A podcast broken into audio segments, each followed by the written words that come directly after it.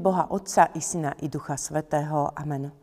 Bratia a sestry, vypočujme si slova písma svätého, ktoré máme dnes napísané v Izaiášovi 55. kapitole vo veršoch 8 až 11 nasledovne.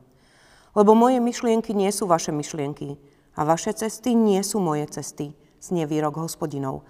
Ale ako nebesa prevyšujú zem, tak moje cesty prevyšujú vaše cesty a moje myšlienky prevyšujú vaše myšlienky lebo ako dážď a sneh padá z neba a nevracia sa tam, ale napája zem, robí ju plodnou, úrodnou a dáva semeno rozsievačovi a jediaciemu chlieb, tak bude moje slovo, ktoré vychádza z mojich úst.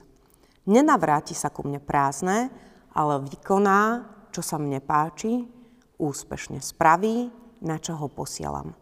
Amen, toľko slov písma svätého. Bratia a sestry, aj dnes sa chceme zamerať na myšlienky, um, aké je vzácne pre nás Božie slovo. Ako Boh prehovára k nám, ako mu rozumieme a či sa nám to vôbec darí. Od začiatku Pán Boh oslovuje človeka, len už ako rozumného, teda toho, ktorý by porozumel jeho zjaveniu a sláve, no a prispôsobuje samozrejme aj jazyk tomu. V Biblii máme napísané, že človek rozumel a kedysi bol len jeden jazyk. Zrejme asi nie všetko išlo dobrým smerom, lebo už od začiatku prví oslovení ľudia mali od neho len jeden príkaz. Zo všetkých stromov záhrady môžeš jesť, ale nebudeš jesť tohto konkrétneho stromu, stromu poznania dobra a zla. Tento zákaz a jediné prikázanie sa prvým ľuďom nepodarilo dodržať a porušili ho. Adam sa vyhováral na ženu, No a z toho plyne dodnes deň neveľmi pekné mužské úslovie, kam nemôže čert, tak pošle ženu. No a Eva sa zase vyhovárala na hada, že to on je na vine, pretože to on ju oklamal, no a ona chudiatko sa nechala. No a potom v jednom jazyku ľudia komunikovali úspešne, ale nie veľmi dlho. Lebo ľudia sa ukázali, že sú skazení a už v 6. kapitole prvej knihy Možičovej eh, je napísané, že zmýšľanie ich srdca bolo ustavične zlé. No a potom prišla potopa a od ďalších 5 kapitol ďalej tej istej knihy máme napísané o babylonskej veži, kde si až natoľko ľudia rozumeli, že chceli tromfonúť samotného pána Boha. No a tu máme v prvom verši napísaný. Vtedy celý svet používal jedinú reč a rovnaké slová. Začali stavať veš spálených ťahal a potom si povedal hospodin, je tu jeden ľud a všetci majú jednu reč a to je len začiatok ich výčinou. Poďme, zmeťme im tam reč, aby jeden nerozumel reči druhému a potom ich rozptýlil. Odvtedy si asi nerozumieme, dokonca aj vtedy, keď hovoríme jedným a tým istým jazykom. Tak teda, ako sa nám môže prihovárať Boh? Boh má veľmi veľa spôsobov a musí byť aj pre, pre nás alebo pri nás veľmi kreatívny, lebo niekedy, a to z väčšej časti, nerozumieme, čo nám hovorí alebo čo nám chce povedať.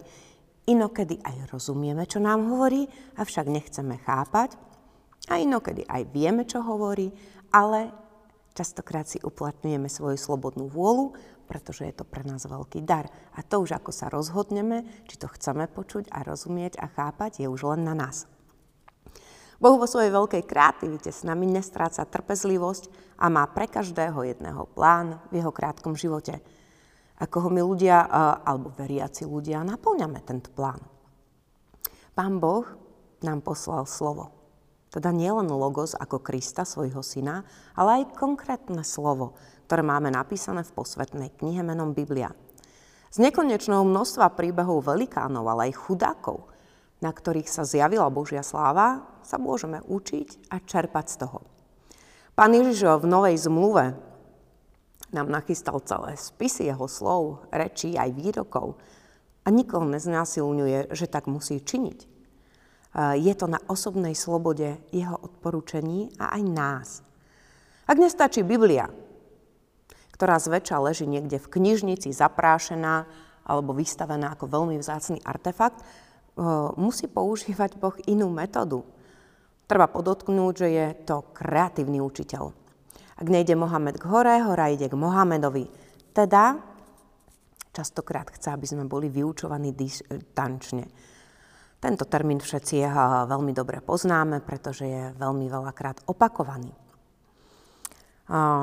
Pán Boh nám totižto do cesty posiela ľudí, priateľov, ktorí používajú rovnaký jazyk ako my, aby prostredníctvom nich Pán Boh k nám prehováral. Sú to tie situácie, kedy z obyčajného rozhovoru nám svitne a zasvieti ako keby žiarovka nad nami a my pochopíme a vidíme to, čo sme predtým nevideli. Prihovára sa nám aj v rôznych ťažkých situáciách, ktoré prežívame. My máme väčšinou eh, otázku na neho, no čo už mi chce týmto alebo touto situáciou Pán Boh povedať. Nechápeme.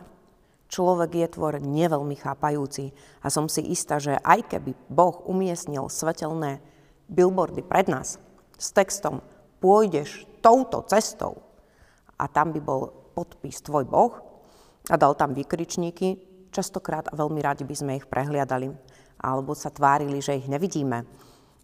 Alebo náhodou by bola nejaká ťažšia úloha na tej ceste, no a potom čo?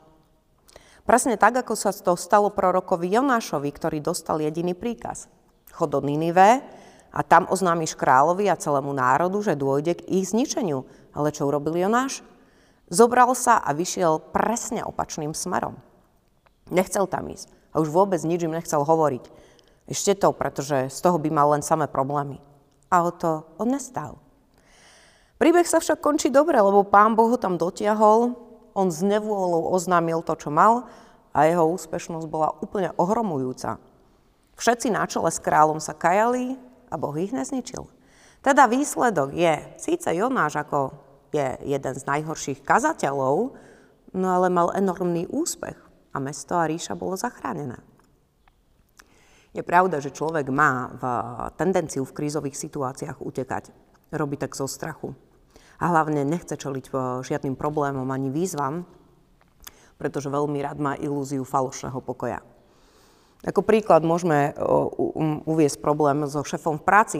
Ak je s ním na nevydržanie, ak požaduje veci, ktoré sa priečia so zdravým rozumom, tak máme dve možnosti toho skúmania alebo riešenia toho problému.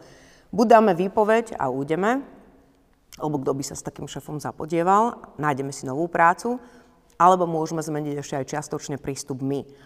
Lebo je jasné, že šefa, pokiaľ nie sme skutoční a dobrí manipulátori, tak ho nezmeníme. Ale môžeme zmeniť seba v prístupe k nemu. Vždy je viacej možností. Pýtať sa Pána Boha, čo s tým? Ak utekáme, v tomto prípade z práce, z jednej práce do druhej a všade je zlé, tak potom už musíme niečo vedieť aj o sebe a preskúmať sa, že či je niečo v poriadku s nami alebo v neporiadku. A potom nám tu vyplýva otázka, ako Pán Boh s nami bude pracovať. Ako nás postaví na to konkrétne miesto, kde by nás chcel mať, ako nás tam dotlačí. Je to výsledkom naozaj veľa faktorov súhry mnohého diania. Pracuje s jednotlivcami, ale aj s národmi. A v záveru by som chcela povedať, že Pán Boh e, naozaj pracuje a, a má e, s nami veľké plány, aj cesty. Je mimoriadne kreatívny, aby nás posielal všade tam, kde nás chce mať, prostredníctvom aj krízových situácií alebo víziev, prostredníctvom priateľov, rodiny a to už nechávame na Neho. Len majme oči otvorené a uši na počúvanie nastražené. Nech sa zbytočne netočíme v kruhoch, ale aby sme napredovali, či už na poli duchovnom, psychickom alebo aj v tom pracovnom. Nech nám Pán Boh k tomu dáva všetky tieto zmysly. Amen. Pomodlíme sa. Dobrotivý oče náš nebeský, Ty si ten, ktorý nám dáva vychádzať slnko na dobrých aj zlých. Ty si ten, ktorý nás žehná a, a dáva nám svoje slovo. Za Tvoje slovo sme Ti mimoriadne vďační, pretože nás učí, nás napomína, ukazuje nám cestu, častokrát, ktorú nechceme vidieť. Prosíme ťa, aby si nám naozaj otváral oči aj uši každý deň, aby sme vedeli, čo máme robiť, aby sme sa vedeli podľa toho zachovať a vždy kráčali v poslušnosti Tvojmu slovu. Amen.